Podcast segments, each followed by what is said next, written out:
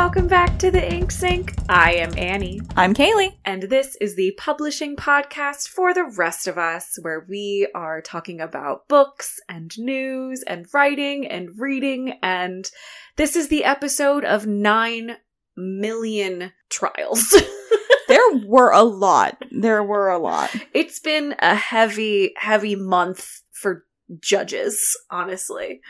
Who knew? Well, they knew, I guess. I mean, because they were doing They it, were but- in the, I guess, hearing everything. Yeah, right. They They had knew it was long, boring months. I've never been a judge, but um, I, I can imagine like after day three of trials like this, you're just like, shut up, stop. I have made my I decision. don't care. don't want to hear anymore. That's my decision. Yeah.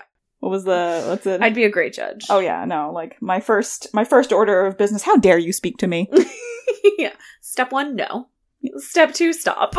How you doing, Kaylee? We haven't Oh. recorded in a bit, as That's- usual. Life as an adult is hard. It is honestly. I when I was a child, I thought that like the biggest problem that adults have is like business things, but it turns out the biggest problem that adults have is scheduling things. Yeah, I didn't necessarily. I I knew it was no fun, but I don't know like why I knew about taxes as a child. Oh, oh I knew okay. about like work and you taxes. were more exposed. I guess, yeah, I don't know. Maybe one of mom's exes like sat me down and just gave me the facts early, like you should never, just don't ever be happy ever. And I was like, well, thanks, it Dave. will end badly. that was nice. I appreciate that as a as a six year old. right. Well, at least it you know set me up well, I guess. Right. Yeah. You were disappointed at six, and then you couldn't. You couldn't be more disappointed later. Carry the torch on. And, to, and some say she's still disappointed to this day. Legend says she's out there somewhere with a frown on her face. Big sigh. Uh, she doesn't actually. Kaylee has a large smile on her face the vast majority of the time. You know, I be happy in your state. Otherwise, you're just going to be miserable all the time anyway. It's true. You have to pay taxes whether you're happy or sad. So You're not wrong, Annie. How are you, Annie? How are you? tired, Girl, So I told you I walked into a screen. I was so tired the other night. Yeah. I, fam, I walked into a screen. It is ruined. I need to replace my grandmother's screen. That's horrible. You just you did like a full, Bounced. just right into the screen Uh-huh. door. Sure did. Perfect. Yeah. So, tell me how your day is or your week's gone better. I'm good. I um still in grad school, still have two jobs, still very tired. Um I have deadlines today, so at some point we have to like stop recording so I can return in an essay that I have not even drafted yet and a HTML portfolio that I have yet to start. Um, we're learning HTML this semester. Anyway, basically I have no time to sleep because I have two jobs and school and like a li- like I have a husband and a dog and a cat and those things also ostensibly take up time but Oh, no, they do. received zero time Oh. lately I feel horrible No. you what Kaylee thought my kitchen is a disaster zone just because I have not been able to clean it in like this week so it's just piles of stuff everywhere it's great I'm doing great. As of right now, there are no roaches in the house, Yeah. so we're like already doing better than Hi. some other places I've lived. Absolutely. 100%. Did you ever live anywhere with roaches? Well, you were in Tennessee. You weren't in like a super urban area. No, but I mean that's that's the issue is that they and they're I don't remember what they're like wood roaches or in the family or whatever. They do come in unfortunately, Mm, but yeah. that's just, you know, when you're in a an area that gets, you know, real real Yeah. damp, humid and is rural, yeah, Mhm. like bugs come into the house. But yeah, I mean not not not an issue regularly in our food by any means. That's like, good. Yeah, I was thankfully. I spent, I don't know, six or seven years living in apartment buildings in the city.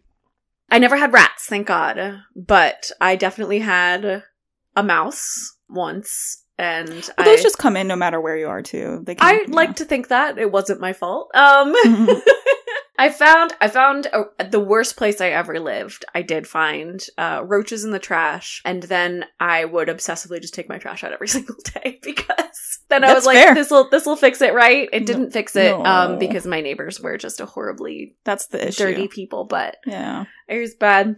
Don't listen to this part, mom. I've lived in wonderful places. I apologize. So, Kaylee, yes. we have to get into the nitty gritty of this. We I do. do have some corrections. Yep, I did. Yep, yep. yep. Let's get into I was wrong last time we recorded. Oh. Um, so we've said this before. We we record in batches, so this was probably like three or four episodes ago for you guys as you're listening to this. But we talked about a viral tweet thread about kids reading too Mhm. much. And I said that the uh, Hopkins president wrote that people read too much in a book that he wrote. It was not in a book, it was in a speech that he was giving to a graduating class at Hopkins. Uh, that was on me. It was only slightly less funny than I thought it was, but it was still pretty funny that a university president Oh, yeah. was telling people that they read too much and they should not be reading. Get off my lawn, Um, especially like youths. Hopkins at the time, I think still is like a very business focused university as well Mhm. as a medicine focused university, which I think require reading those two topics, perhaps. I mean, maybe that's the issue is that Right. apparently they don't. Who knows? So we were English majors. We Right. don't know. We don't know. What does what does Benison do? Do they just like throw pills at you and hope for the best? It's like a it's like a weird divination style uh, of education. they give you cocaine and hope the demons go The, away. LS, the LSD comes in and Yeah. really imparts wisdom from above. Yeah, that's what I've Great. heard. That's what I've heard. It worked for the CIA, I haven't been to a doctor in a bit, but I'm pretty sure that's how it works. Mm-hmm. Mm. Uh, I had another. Cor- this isn't so much a correction as just a clarification. We talked about the Lambda Literary Awards last time we recorded, which honor the best LGBTQ fiction every year. And I had talked about the 2021 list and the 2022 list. I have it linked on our bookshop and on our anchor thing. You can look on our page for the full list of the 2022 winners. And you can look on Lambda's page for the 2022 nominations. My guess is that they just didn't want to compile things because they wanted to push people towards the long lists, which is totally reasonable. Probably. Yeah, that makes sense. I mean, you'd want to have as many eyes on it as possible. But related, shout out to all of you guys and everyone really out there. We have had almost 200 people taking a look at our bookshop list for trans authors.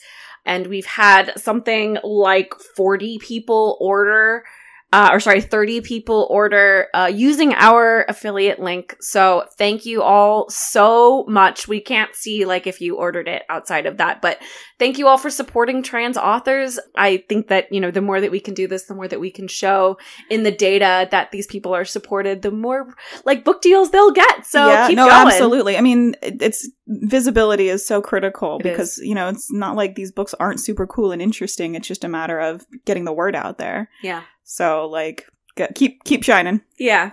Congrats. Congrats to you guys for being good capitalists and supporting our marginalized friends out there. Absolutely, one hundred percent. jumping in with probably one of my favorite months ever. National Writing Month. NaNoWriMo, National Novel Writing Month. Kaylee, I, I identify as a writer. I think you do too. Yes. So this is really cool for us. Oh yeah. Have you ever Um, done? Have you ever done? I've never done like a full novel. I've I've participated a few times with my own in- personal goals. But how about you? I've given moral support. So I'm not a novel writer. I'm a nonfiction writer the vast majority of the time. I've I've never written fiction really other than like short flash fiction fanfic for like myself, you know, back in the day. I was accused of of writing Anne Rice fan fiction the other day, and that has never happened. I just want to throw it out there. You can never prove that I wrote any Anne Rice fan fiction. I'm very curious as to how this came up though. You're welcome to try. There are layers and layers of security that you will not be able to hack. I am anonymous. I am the knight.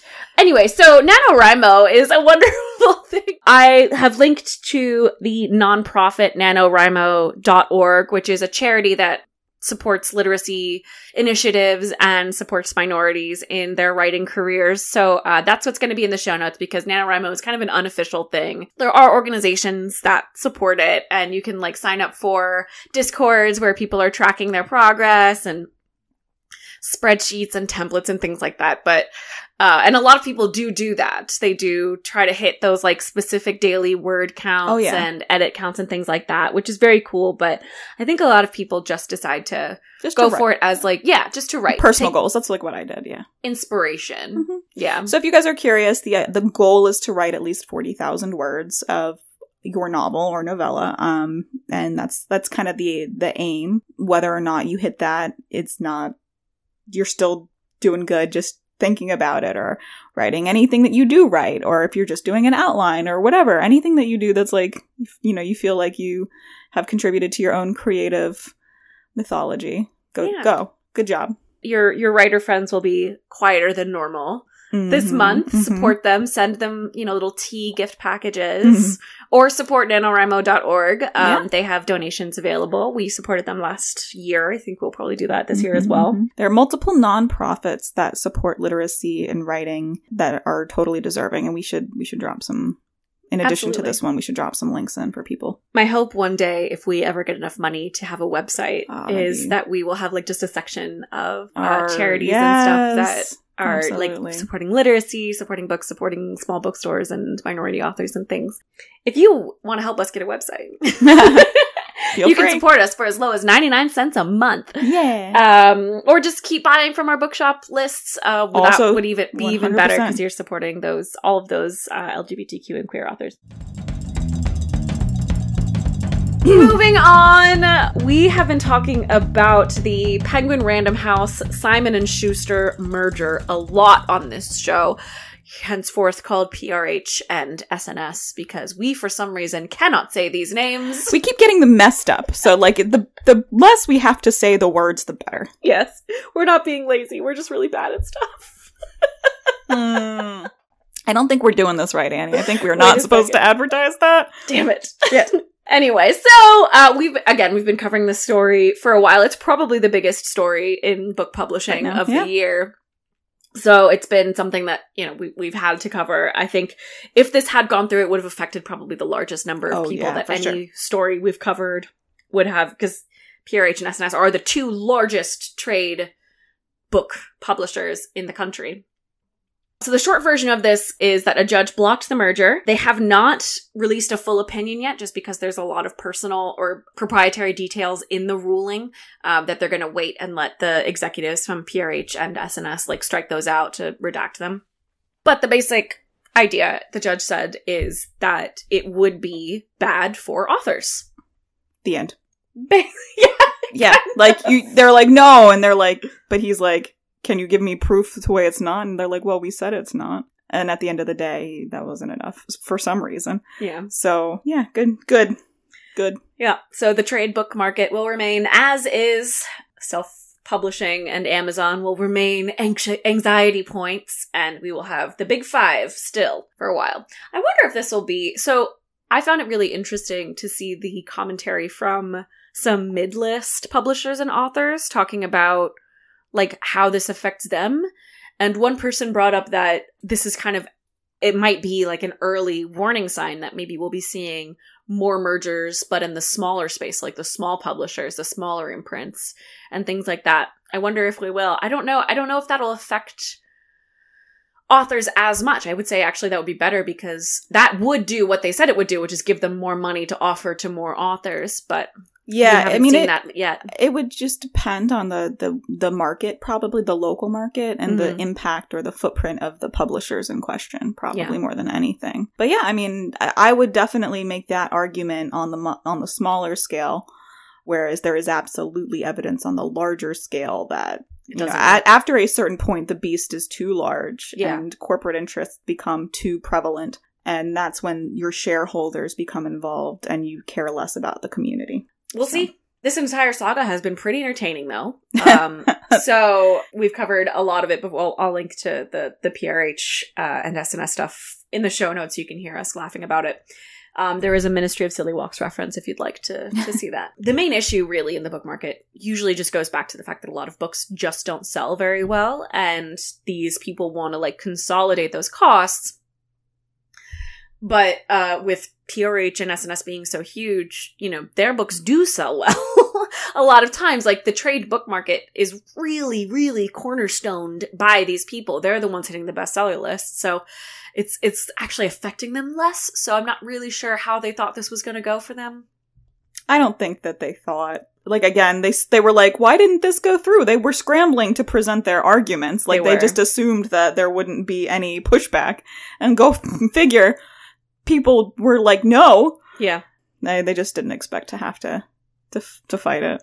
And of course, the Penguin Random House executives have been pretty quiet since this news dropped. It was only a couple weeks ago, but there was one executive who said uh, that this was all very silly and that he blamed this on politics in Washington, which is not out of bounds. Like Biden did come in talking about antitrust and strengthening those laws, and this was brought by the DOJ pretty early on in Biden's presidency. So it's not like a crazy theory or anything like that but they the executive then went on to say like we've proved that we're like really good at this because when penguin and random house combined there weren't that many issues. And it's like yeah but when penguin and random house combined there were six of you guys. Like it's different going from six to five than going from five to four. Like that is a massive contraction of money and power like you can't the more you contract, the, like again, you're just setting the precedence that you're going to continue to contract. At, at what point do you stop? right exactly There has to be a line somewhere. Yeah. Anyway, the judge made the right choice.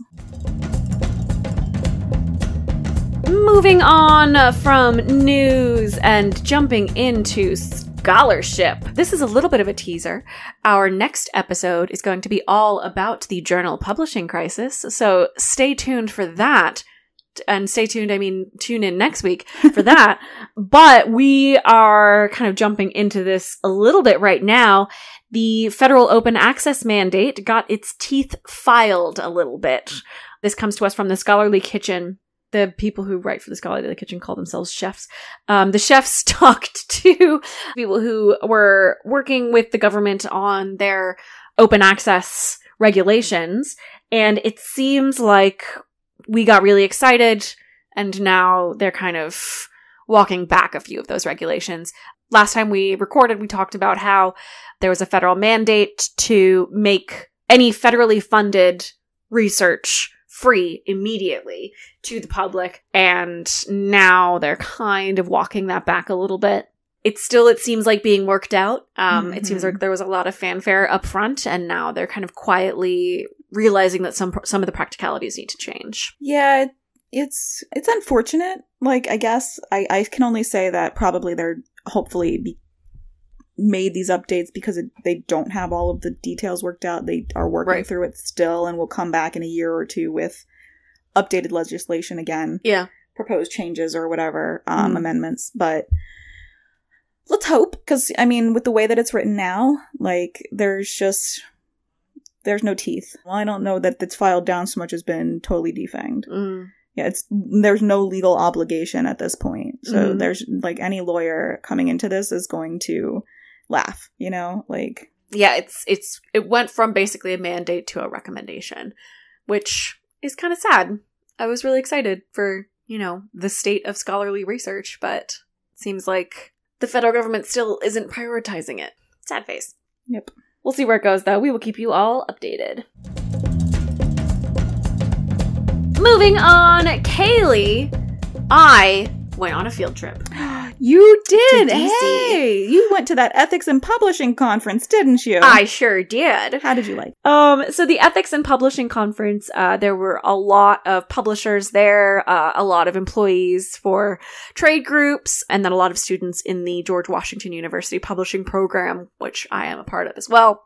And it was absolutely wonderful. I sent you a list of some of the topics. The keynote was the diversity, equity, and inclusion VP from Penguin Random House who zoomed in to talk about their thoughts and their initiatives. And I was really, really impressed. You know, it, this is going to sound really cynical and I'm sorry, but a lot of times you get like a VP of a corporation and they're like outlining their initiatives and you're like, ah, this seems like kind of bullshit. But she was genuinely like super passionate talking about these very specific and positive initiatives and all of the ways that they're following up and thinking about things and conceptualizing their hiring and things like that. And I was genuinely very, very impressed. I am glad that Penguin Random House is putting their money where their mouth is and investing in these initiatives. It was absolutely wonderful. There was another presentation that was about accessibility in the publishing space, and someone who was in my cohort did a presentation. She was talking about how, like, you know, a lot of companies aren't able to because they can't legally like ask people about their specific disabilities. So sometimes they aren't able to create the most accessible environment. And so she has created a consulting company all by herself through her ethics capstone and thesis. And she is going to be consulting with companies about their accessibility standards and the kinds of things that they're able to do. And some of her findings from her initial surveys were absolutely ridiculous. So she published she published the survey talking to a bunch of publishing um, employees about their experiences with accessibility initiatives. And a lot of them said that their companies didn't have accessibility initiatives, which they did because she was working with the executives. And she's like, Your people don't know what your accessibility initiatives are. That's a problem. Yeah. You need to fix this. Wow. Another one, Tina Donnelly, whose work we've actually talked about before. Um, she did a presentation on diversity in children's books and about how the vast majority of protagonists in children's Oh. books are white and the second most prevalent group is animals. Yep. And that is frankly ridiculous. I absolutely loved her presentation. I've seen it twice now and I we reference it obviously frequently in this podcast. Um it was one of the big things that made me feel like we need to do this podcast. It was really wonderful. It was an all day conference and it was in DC. And I was able to talk to a lot of scholarly publishers. It was a really interesting one uh, a panel with a publisher, a librarian, and a representative from JSTOR Ooh. talking about a new initiative for uh, a scholarly publishing bundle. And we've talked about bundles a little bit before for our libraries discussions about how like they're kind of forced into these bundles from the publishers and forced to pay a bunch of money for these books in, in these bundles Mhm. and um, how how does scholarly publishing fit into that? And so there was a really long, really in depth, really interesting discussion about that. Please know I am working on a deep dive episode for us on ethics in publishing. Also related, uh, Penguin Random House just released its latest diversity. Yeah. Uh, I didn't. Did I put this in your? You did. You Okay. did. It's it was at the top. the latest diversity statistics. Um, and it has gotten better, but it's not awesome. Also, I was very curious if they did a restructuring in like last year. And I just Mhm. say that because like the specific figures that they have related to um race and ethnicity like in their various positions, tiers I guess of employment, the different kinds of employment as they broke them down, were only for the last 2 years whereas their overall race and ethnicity new hire data, they've got it for the last 6 years Interesting. um which has shown improvement but i'm just curious as to like how like the actual improvement translates And we'll post all this to show notes. yeah like this will be in the notes but like why wouldn't you have like your your data that you've got here for the level leveling i guess from before 2021 so the way that when i say the level it's some some people may be familiar with some of these terms. So entry level which is non-exempt or non-salaried employees sorry. Um, and then you've got your individual c- contributor which could be co- contractors perhaps on that that la- that level of thing. Then you've got your people leaders which are usually your managers or your supervisors. What did you call them? mid people leaders? People that's, leaders? that's what they're people leader? Oh, that's what people it's leader. not people eaters I thought you eaters, and I was like, is that a business term? That's Annie. I, I have now. I have to give a, a disclosure since I've. T- I don't think I've mentioned where I work. If I did, I'm sorry. My my employer does not eat people. I promise. it's not a normal term where I work. People leaders. people leaders. Yes. So you got your supervisors, your mid level management. Then you've got your executive teams, and then you've got your boards, essentially. Um, so you've got your executive committees. Right. But this feels like a pretty standard structure that you could slot people into. So Mhm. I'm just curious as to why they wouldn't have gone back and just they were already in the data. They've got the data from 2017 out. Like why Mm-hmm. yeah, wouldn't they have sure. provided the same general like exposure question mark but also you know still i mean it does show improvement in general Yeah, absolutely. So Perhaps it's a it's sort of a nudge improvement goal for them, so Mhm. they're going year to year, focusing more on that. We don't know. I'm not part of PRH. i'm not even gonna ask for sponsorship we uh we go back and forth on how much we like prh on any given day We do. and Mostly our ability to say their name correctly is is in question. So frankly, if I were them, I wouldn't love us either. So What are you guys called? I don't know. I have no idea. I don't even remember which version of the wrong name we've said because we've said All of it them. wrong many different ways. A million times. I have to like sound it out in my head whenever I have to say the full name. It's a problem. I don't know why. I think we both just have a block on their name. Well, it's like I'm like publishers. We have a it's a publishers, public, podcast, yeah. Podcast, random house. It's so Uh, so anyway. annoying. So there, so there are, so they did publish their diversity figures. Um, it is any transparency is good transparency in Absolutely. this regard, in my opinion. Yeah, um, I'm not going to go totally too far into the results again. We're going to talk about that more fully um, at some point, talking about diversity in the publishing industry. Um, I will say there is less representation for minorities of color and uh, LGBTQ people. So there is still a lot of work to be done. Moving on to one of our favorite sections marginalized people killing it in publishing. Yeah, Why don't you tell us about the Nobel Prize winner? Annie Ernaux. She is a French writer from uh, France. I'm an idiot. Um, Annie Ernaux is. Listen, there are other French speaking countries. that's fair. That's a good point. you did great. Um, so she is from France. Uh, Annie Ernaux won the Nobel Literature Prize. Mm-hmm. So good for you. I I've- love it. I've never I- read any of those books. I also did not, but her life sounds fascinating. Absolutely. I I do. I will say that that's another like reason I love like awards like season sometimes is because it definitely exposes me to stuff that I definitely would not have. Maybe I wouldn't. I don't typically tend to browse certain sections in the Mhm. bookstore. yeah. So cool. Like I totally need to read this lady's like books because they're and like many of them seem to be inspired by her life. Yeah. I have to say, one of my favorite headlines was eh, like Annie Ernaux wins the Nobel Prize. She's written about death and grief and fun things like her affairs. And I was like, what Mhm. is this headline? Uh-huh. Like from her own life, including um her passionate I'm sorry, a passionate extramarital affair was There you what go. it was. Uh good for you. Congrats. And um and also congrats to your translator, Mm-hmm. Alison Strayer, Mhm. who was also I just wanted to say uh, her translations uh or a translation of The Years um which was from I think but the translation was shortlisted for the 2019 Man Booker International Prize. Yes. Uh, so good for good for you too. I think we just don't recognize editors and translators enough because they have such a massive impact. Agreed. No, thank you for pointing that out. I did not put that into my notes, but I should have. Moving on to our favorite section. Kaylee, what are you reading? What am I reading right now? That's an know. excellent question, Annie. Some cool, probably.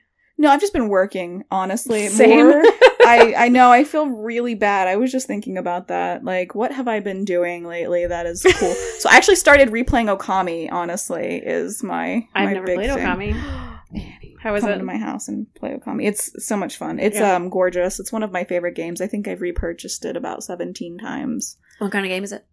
So it is um it's an RPG. Okay. Um it's very similar to Zelda, not quite. Um Okay. as far as like you go into the various sections, they're open and you're going to solve the different things in their section and start unlocking additional sections when you get new powers and stuff. Um but it is a a 2D fully hand-drawn illustrated uh, game.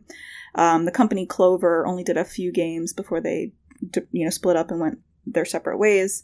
Um, but it is one of my favorite games, and it's following one of the creation myths. Um, and in this case, your main character is Amaterasu, and I'm definitely saying the name wrong, so I apologize to the Shinto religion in general. so I'm very sorry there. But your your main character is um, the goddess of creation, essentially, Okay. and um, you are fighting her old nemesis Mm-hmm. Orochi, and um, it's basically going through essentially that myth again. Are you the is the protagonist The wolf. Amaterasu? Yeah, she's Okay. a, she's a wolf in this one. Her thing. So um yeah, and you have um various constellations. Your power is um the ability to paint. It's calligraphy. Oh, Is one of your power your main powers. Yeah. Um and then you get your spirit beads and a mirror which acts as a sh- as a celestial shield. Mhm. That's a very good gorgeous game. Like it seems like it was so much more fun to create than some of the CGI like fully computer generated stuff that we have now. Uh-huh. Definitely a labor of love for the studio for sure and it was a PS2 PS3 game. Oh wow! So it was and while was when PS3 was coming out like wow. before yeah so What is thi- the story since this is a publishing podcast? right? Sorry, right, right, right. Fair enough. So you're basically um the Orochi is a, a demon, and uh, Mhm. a a weak human has unleashed him after he'd been previously sealed.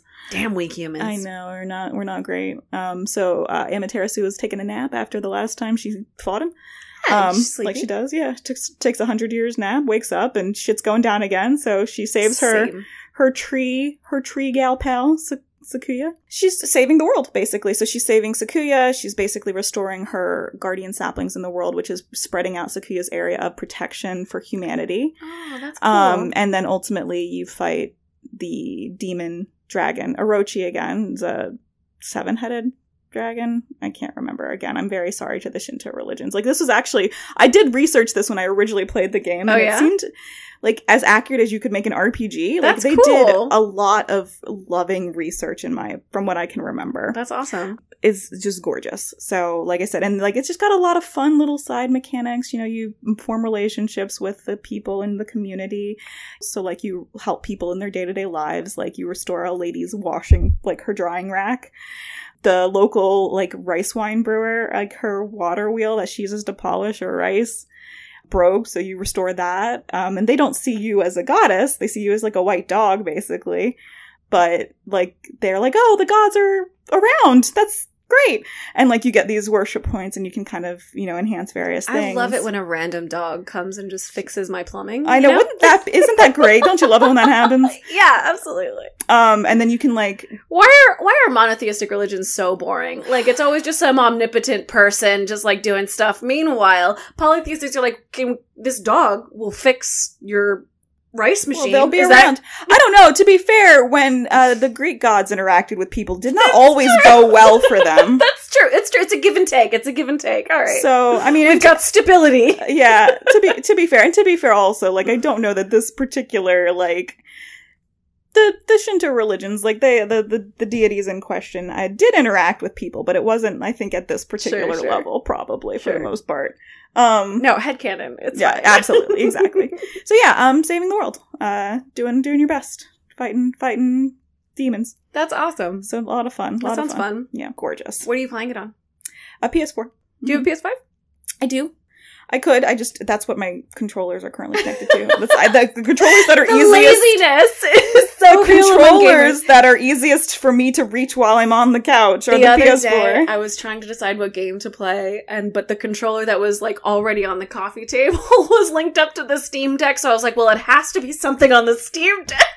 Girl, I could have It's true. easily easily with a button linked it up to the PS5 Nope. but I was like Nope. nope, Steam Deck only. yep, nope. I feel you. So, oh god, we are horrible. What are you playing and or reading, Annie? Which would you like to talk about? Um, but I am reading, I am rereading Harrow the Ninth in anticipation of reading Nona the Ninth, which is the third book in Yeah, the Locked Tomb series soon. that is already out. Ooh, And it's one of those ones where Tor has like realized that its fan base is absolutely unhinged, so it released a special edition hardcover. Mhm. So I'm gonna read the book and then I'm gonna track down that hardcover because uh, a friend of mine got it and posted a video of it, and I'm like, oh, it's beautiful. I've been spoiled a little bit, which is sad, but it's one of those this is one of those series where the author has had this like huge world built out and a very long storyline built out and the plot of the books is like a small piece of it so you're getting kind of bits and pieces of what's going on in other parts of the story as you kind of go along. So the first book the plot is just a locked room mystery. The the setting though is this like space necromancer thing. And uh like how does this magic system work? And so they're setting up the magic system in like a very closed space. And then the second book is a um space station where they're doing expanding those ideas and doing more things around them with a beautiful cast of characters um harrow is constantly under attack um but she refuses to die. And it delves more into uh, the love of Harrow's life, who is a ghost. Spoilers, but kind of not. Um, she's a ghost, and our fan favorite Gideon the Ninth does make an appearance, as well as some other fan favorites from the first book. And I have seen some of the spoilers on Instagram. I hate every single one of you for spoiling Alecto for me. You jerks. Yeah. But uh, apparently, I am in for some fantastic new characters in the third book. And one of the great things about rereading it is that because I know what's coming, I'm seeing a lot of the Easter eggs that were laid Ooh. both in the last book and in this book. And I'm very excited to see where uh, Tamsin Muir takes it for the third book, which is really exciting. One of the things that I really love is the. I'm, so I'm doing it on audiobook. And the narrator is absolutely fantastic. And the narrator is even leaving Easter eggs in the way that she is vocalizing some things.